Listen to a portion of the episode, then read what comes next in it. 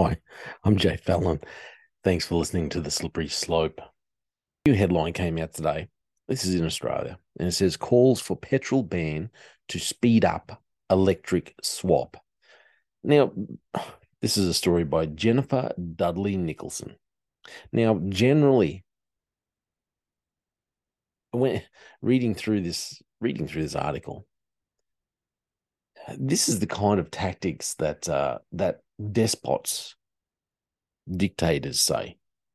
You know, they they know best, and we all have to go along with it.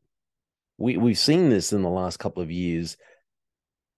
The the reason why these people, the media, these so-called experts, our governments feel that they can force, they can dictate to the public what they can do, what they should do, and they can make these rules and, and that we should go along because they've already tested the waters with COVID.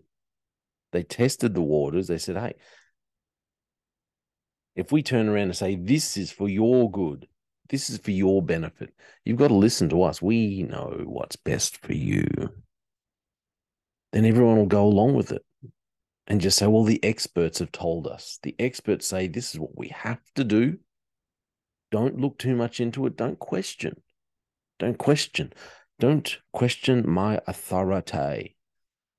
Where have you heard that before? Okay. Calls for petrol ban to speed up electric swap. One in four new cars brought by Australians could be electric as early as 2025. Hmm. Uh, but governments should set a date for the end of petrol car sales to speed up the transition. Energy experts recommend.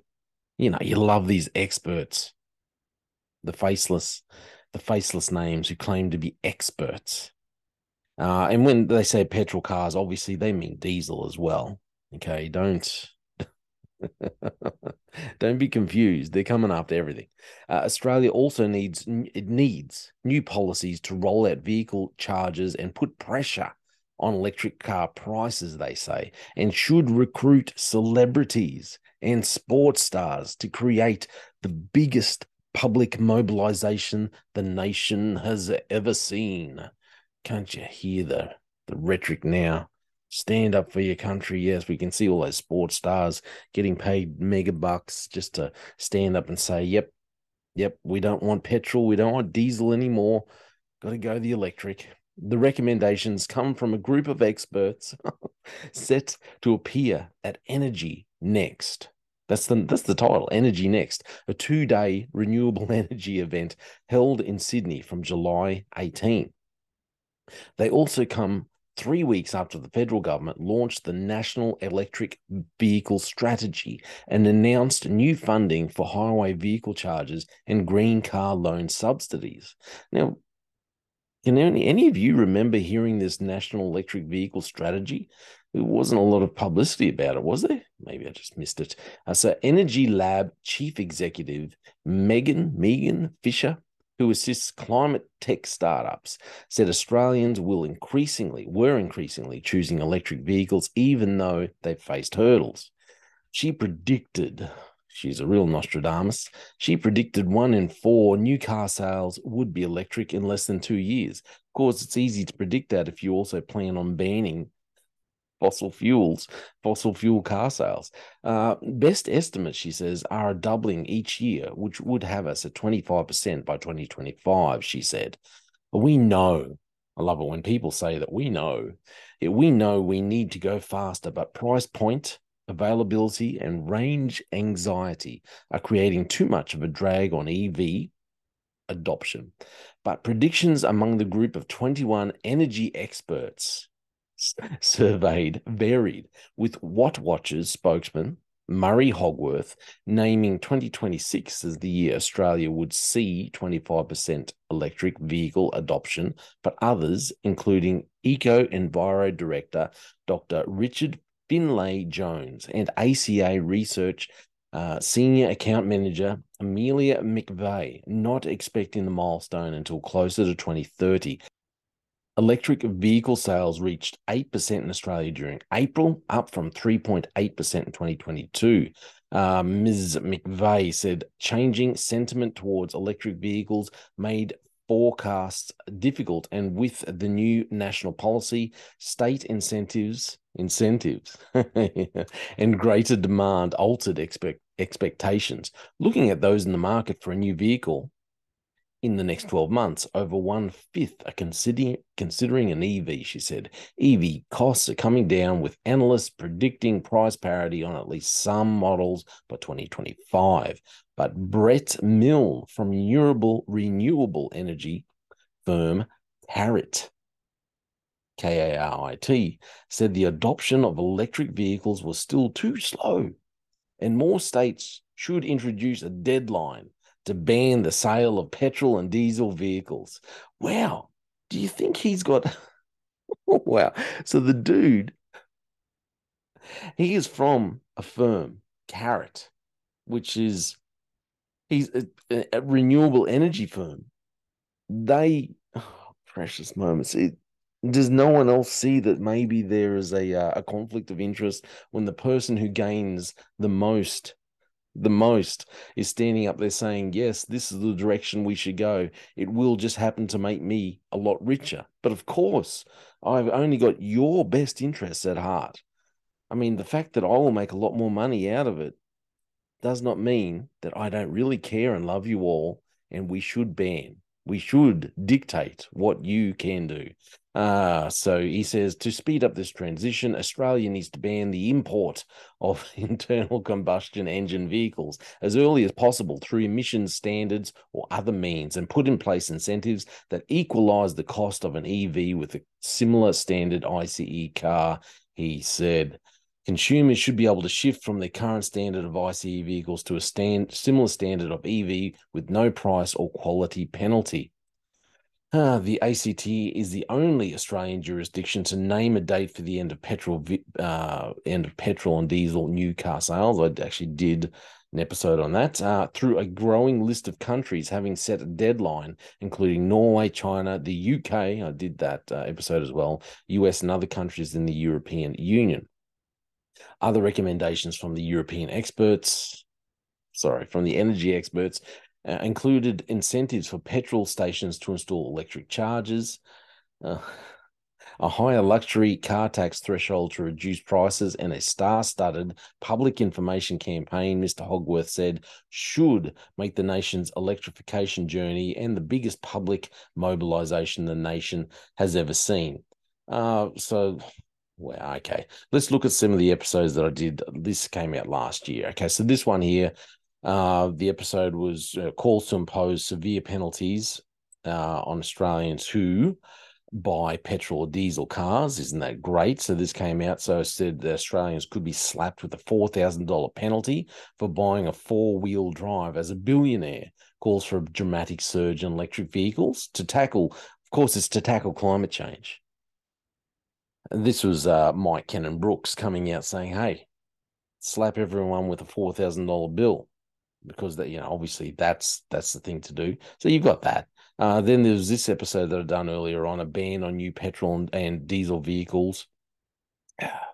Um, now in this episode here, I was talking about this new legislation coming in in the UK, and this is just one one of the big problems with this. Okay, so the United Kingdom plans to pass legislation, and it actually did pass legislation actually, uh, that will see EV homes and workplace chargers being switched off at peak times to avoid blackouts. So you, you buy a new car, you have to install an electric vehicle charger in your home. It has to be connected to the grid, to the the government power grid. It has to be and the government can dictate the government can actually turn it off. The legislation that they have passed shows that the government can turn off your charger during the night. If there is too much uh, stress on the electric system on the electric grid the government can go through and turn off electric vehicle charges. You can wake up in the morning thinking, oh, yeah, my car has been charging all night. I'm fine for the day. And lo and behold, you can't drive any more than 50 kilometers because that's all your car has in its charge, in its battery charge. If that's not control, what is? Why should the government? This, this is what people are not thinking about. Okay. You you can go anytime, even in a small town like I live in in the Whitsundays, petrol stations are still open. Some petrol stations are still open 24 hours a day. No one can dictate how much petrol, how much diesel you're allowed to put in your vehicle. No one can dictate where you drive to. No one can dictate that, okay? If but you can dictate if you can charge, if you can if you can stop people and you can dictate how much people can charge their electric vehicles, then you dictate how far they can drive. You can you can dictate their activity. Not to mention that it's a lot easier to track these vehicles. Anyway, hmm. so the United Kingdom uh, plans to pass where where was I up to? So announced by Transport Secretary Grant Shapps uh, to the proposed law stipulates that electric car chargers installed at home or at the workplace may not function for up to nine hours a day to avoid overloading the national electric grid, electricity grid. This, like I said, this is the legislation that was passed in the UK. This is what they will bring in in Australia, in Canada, in the US they will dictate how long and when you can charge your vehicle. It will no longer matter. It doesn't matter to them whether it's convenient for you. They don't care as long as they can control your everyday life. Uh, it goes on to say, uh, in addition to the nine hours a day of downtime, authorities will be will be able to impose a randomized delay of 30 minutes on individual charges in certain areas to prevent grid spikes at other times. Well, isn't that fantastic? In this time when there is a lot of uh, strain on electrical systems because you know governments have decided that we should close coal coal powered coal coal powered coal powered uh, electricity plants you know, because they're bad for the environment. I mean, even though we've made leaps and bounds in the technology um, for coal coal fired uh, electric plants, and we can we can make them very clean now. With the media, the greenies are still getting around with this rhetoric that it's really dirty. There's nothing we can do about it. We just need to shut them down and put more pressure on the power grid. And by the way, we close down these power plants, and then we should also put more pressure by bringing in a lot more electric vehicles. That makes a lot of sense, doesn't it? So yeah, and then this episode I did, which discusses more the UK 2030 petrol car ban and diesel car ban. So uh, in this uh, on this episode, just talking about the new petrol and diesel cars will be banned from sale in 2030, along with many hybrids under a government plan to cut air pollution and boost Britain's electric car industry. So they're just they're just forcing these things to happen. I'm going to put all these links up just in case you haven't listened to them before. I'll put all these links up so you can so you can check out these other episodes, these earlier episodes that I did. But getting back to this article, uh, this new article which came out today like I said, we we've seen this for the last three years now. When it came to when it came to COVID, you know, all these little so-called experts come out and decide, hey, we know best for you. We will dictate, and how we will get you to do what we want is we will impose bans on you. So you mightn't like it, but we will make things so tough for you that you will just go along. We don't want you to buck. We don't want you to push back. Just do as you're told, like good little puppets. Go along with the bands. Don't raise your voice. Do what we tell you. Thus says the great and mighty despots, the uh, experts. Don't go along with it. These people are not experts. They are, well, they're lying to you. They are lying to you. In the end, it is just about control. All they want is to be able to control where you go and how you get there. They want to be able to monitor you, tell you where you can go and when you can go. We need to hold our politicians accountable for as long as we possibly can and tell them that we do not want these things. It's all about control, people. It's all about control. But uh, hey, I think there might have been a book called the Bible. I think it's called the Bible. And it uh, may have predicted this kind of scenario. what do you reckon? This is all just my opinion. Thank you for listening to The Slippery Slope.